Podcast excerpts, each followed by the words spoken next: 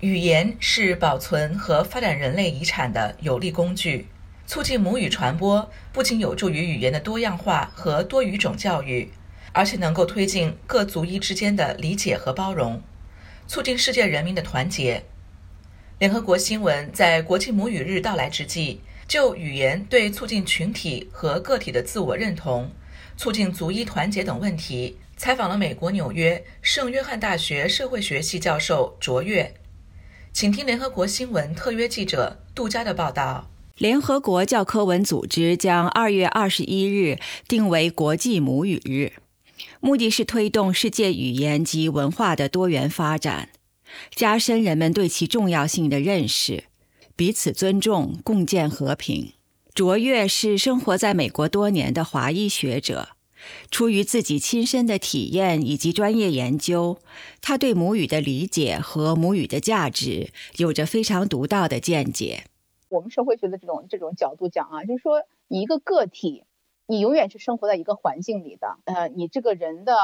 呃这种界定，不是由你自己界定的，而是由你生长的经历、你的社会关系。应该说，像我们说说通俗一点吧，就是说，我们每一个人，你都带着你所走过的地方的烙印，然后你会都带着你自己家庭的烙印，这个是无法剥离的。比如说，我们刚来时候，可能为了进一步学好英文，由于学业的需求。由于工作的需求，我们可能会给自己一段时间，我这段时间我不要看中文，我也不要去讲中文，我只去看英文，只去读英文，然后只去讲英文。这个只是一个策略，对吧？短期策略，只是为了掌握一种新的语言，这个短期策略，这个是可以的。但是说，哦，我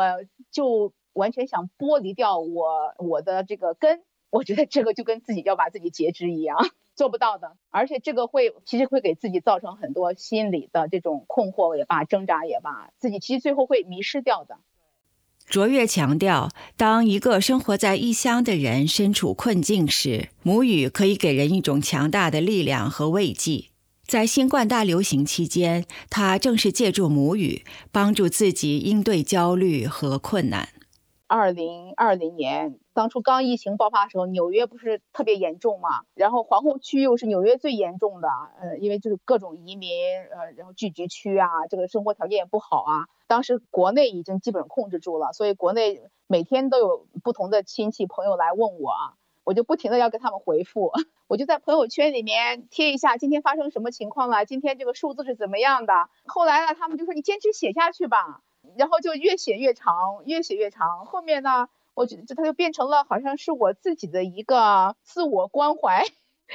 在疫情中自我关怀、自我激励的一个策略一样。整个疫情中间，因为呃所有工作移到线上，我不停的在回复邮件，我每每天都在处理各种邮件，处理各种邮件，全是在英文，而且是不开心的，因为学生就是自己生病啦，家人去世啦，然后这个课上不了啦，哎呀这个不能毕业啦。每天这么多不不不好的事情，而且每天是在用英文在讲，我就觉得我特别需要给自己一个拥抱，所以我就用我的母语来给自己一个拥抱。这段时期，我用我用中文来写作，以及我去读中文的书，对我来讲就像一个动力源一样，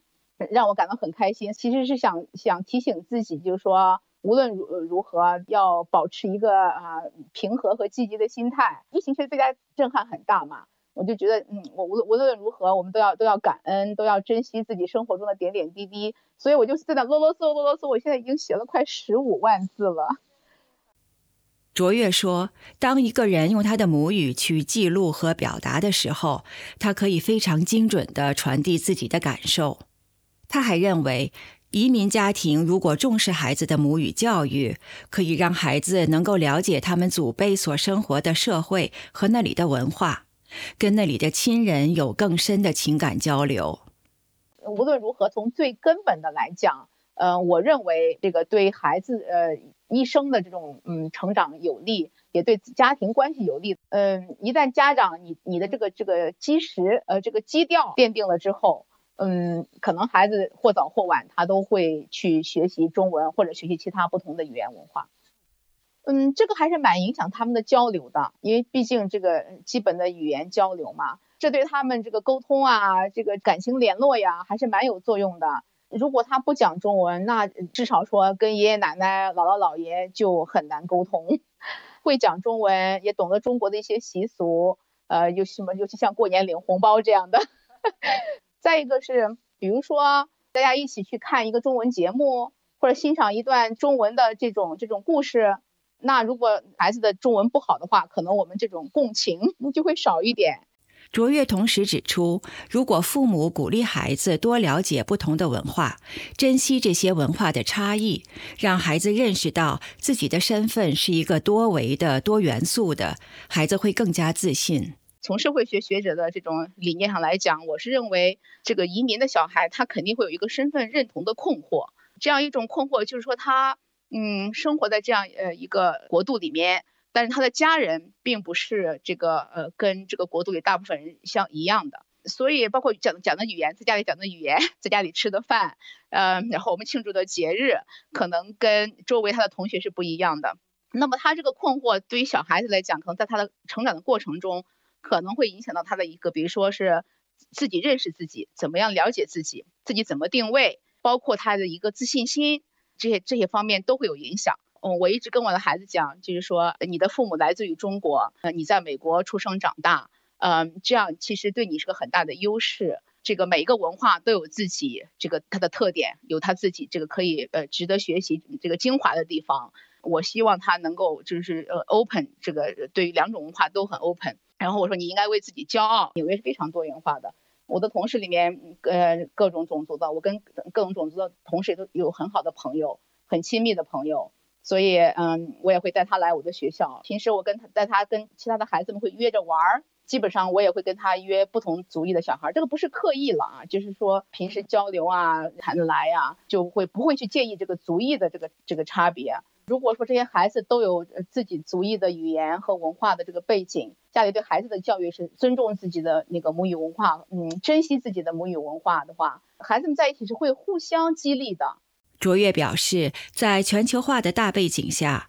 当今社会需要大家互相尊重、开阔视野、维护文化多样性、促进多元文化的发展。他非常赞赏母语日这样的特别节日，认为它对各种母语和母语文化的宣传发挥着重要的作用。